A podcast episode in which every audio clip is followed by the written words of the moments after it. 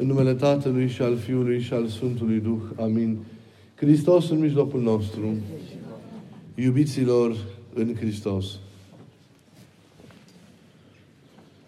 Pilda semărătorului rânduită a se citi azi la Sfânta Liturghie ni se adresează, ne problematizează, ne face să ne punem multe semne de întrebare cu privire la modul în care primim înăuntrul inimilor noastre sămânța cuvântului lui Dumnezeu. Altfel spus, semănătorul reprezintă pe Dumnezeu Tatăl, iar sămânța azvârlită în lume este Fiul pe care Tatăl ni-l oferă, pe care Tatăl îl ascunde în inima noastră. Pentru ca descoperindu-L să creștem în El și să ajungem cu adevărat la desăvârșire. Există, ați văzut, mai multe feluri de pământ în funcție de cât de responsabil e modul în care ne raportăm ca oameni la sămânță, la cuvânt. Există categoria celor care îl primesc superficial, fără să-l înțeleagă, fără să facă din el experiență vie, fără să-l asimileze cu adevărat sau să-l valorifice. Ei ratează, în ei sămânța se ratează. E apoi categoria celor care îl primesc datorită unui entuziasm de moment, datorită unei euforii superficiale, Și sunt apoi cei care primesc sămânța, dar grijile vieții sau preocupările pătimașe îi răpesc devenirea. Fără dar și poate, e și categoria celor care primesc cu adevărat sămânța, o îngrijesc, o asimilează, iar ea înăuntru lor se maturizează și rodește. Evident că ascultând aceste cuvinte, nu putem să nu ne întrebăm ce fel de pământ suntem noi. Cum este pământul din inima noastră? Ce e în lăuntrul nostru? Care e modul în care noi primim sămânța cuvântului lui Dumnezeu? Cum îl păstrăm pe Iisus, cuvântul Tatălui, în noi? Este primit, este îngrijit, este iubit? astfel încât să crească și odată cu această creștere să ne ridice și pe noi înspre maturitate și desăvârșire? Sau și noi suntem un pământ dintr-o categorie sau alta care ratează sămânța? E bine să ne punem aceste întrebări. Dar în acest cuvânt de astăzi, o altă realitate legată de parabolă doresc să vă pun înaintea ochilor voștri. E vorba despre raportul dintre cuvântul semănat și primitorul său omenesc.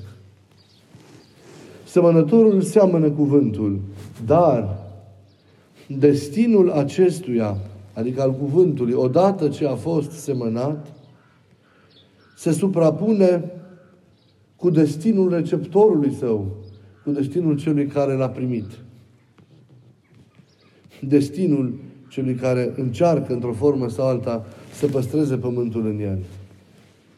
După însămânțare, se vorbește doar despre comuna lor evoluție, despre comunul lor mers înainte. Sămânța aruncată lângă drum, pe loc pietros, între spini sau pe pământ bun, ajunge să se confunde cu cel ce sau cei ce într-o formă sau alta, reacționează la impactul cu ea. Sămânța împărtășește cumva soarta pământului în care intră. Cu alte cuvinte, după ce a trecut din traista sămănătorului în brazdă, sămânța nu-și mai aparține. Sămânța nu-și mai păstrează puritatea de la început, nu mai are o traiectorie autonomă, un drum propriu, ci se contaminează de calitatea sau de lipsa de calitate a pământului însămânțat. De aceea, pentru sămânță, însămânțarea este adesea o dramă, este adesea o pătimire, o jertfă care culminează de atâtea ori, vă dați seama, cu moartea. Putem vorbi despre martirajul sămânței cuvântului care ajunge să cadă în solul inimilor noastre. Cel care o primește neadecvat provoacă irosirea seminței, compromite firescul dezvoltării ei și participă cumva la martirajul cuvântului, la măsluirea, la desfigurarea lui. Cuvântul acceptă așadar și e copleșitor acest lucru, pentru că, vedeți, e vorba de iubirea lui Dumnezeu, care merge până la acest capăt al dăruirii și al jerfirii pentru cei cărora li se adresează. Cuvântul acceptă așadar să împărtășească limitele partenerului său. Se lasă devorat de păsările demonice, se lasă veștejit, se lasă dezrădăcinat, se lasă el cuvântul asfixiat de griji, de pofte, de înșelăciuni lumești. Înainte de a găsi ospitalitatea pământului bun, El, Creatorul vieții și Domnul, se vede confruntat cu experiența ratării, cu experiența morții sau cu experiența sterilității. Așa e Dumnezeu în relația sa cu noi. Trăind împreună cu noi, Domnul ne împărtășește soarta noastră. Intră în celele noastre și le asumă ca pe ale sale. Astfel încât neregulile noastre, modul nostru adesea vicios de a trăi, toate derapajele noastre îl afectează, îl mutilează, îl rănesc, îl desfigurează și îl fac adesea de nerecunoscut. Iar El primește toate acestea din iubire față de noi.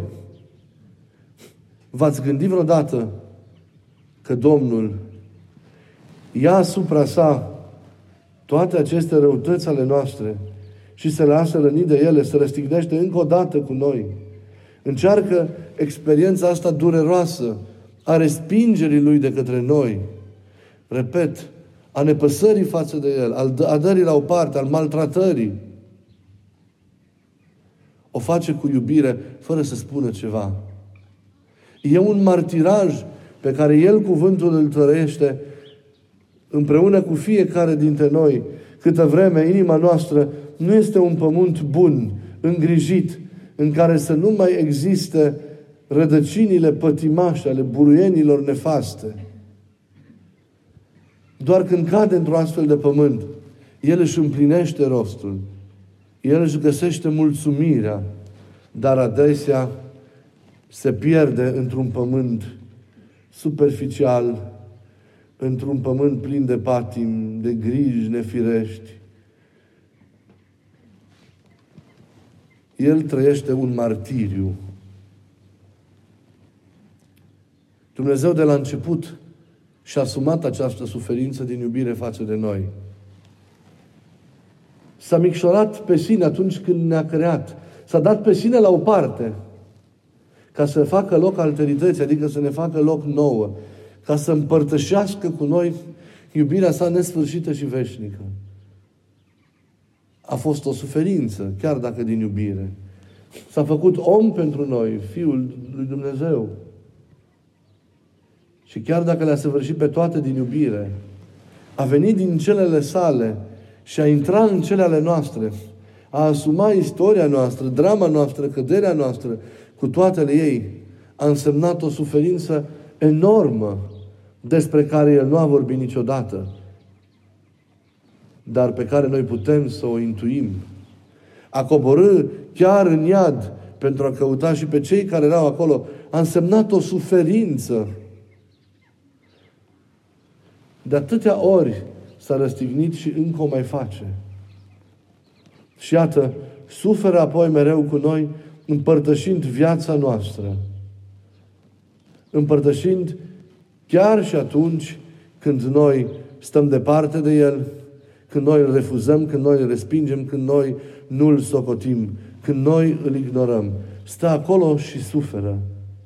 E soarta aceasta a cuvântului care rămâne fidel, care rămâne statornic, așteptând clipa în care poate noi cu adevărat vom privi spre El, noi cu adevărat îl vom înțelege, îl vom cunoaște, îl vom iubi, când noi îl vom lua cu adevărat în serios și vom face din el o experiență vie a inimii, care convertește, care transformă, care transfigurează viața noastră.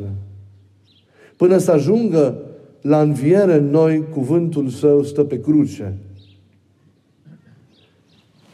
Și ne face bine să ne gândim la acest lucru.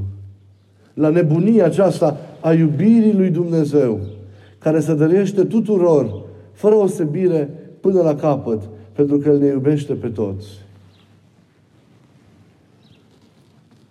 Ce sămănător normal ar arunca sămânța pe aiurea?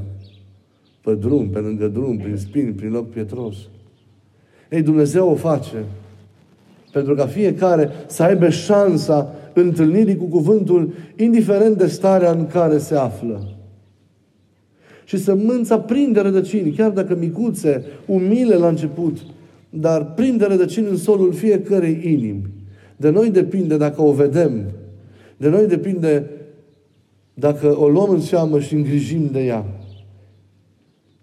Și între spini poți să faci curățenie și să salvezi sămânța. Vă rog din suflet să vă îngrijiți pământul inimii. Vă rog din suflet să-l curățați.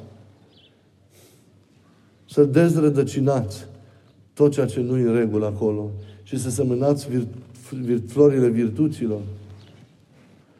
Vă rog din suflet să primiți cuvântul, să colaborați cu el, să faceți din această întâlnire cu el șansa unui nou început să-L ridicați de pe cruce și, și împreună cu El, bine petrecând, să intrați în înviere și în bucurie. Jertfa Lui continuă e șansa ridicării noastre. Să mulțumim Domnului nostru pentru că ne arată mereu o astfel de iubire fără de margini, o astfel de răbdare, o astfel de fidelitate, chiar dacă ea presupune adesea suferința să ne fie tuturor de folos această răbdare și această suferință a Domnului nostru. Și cuvântul Său să ne facă mereu vii. Amin.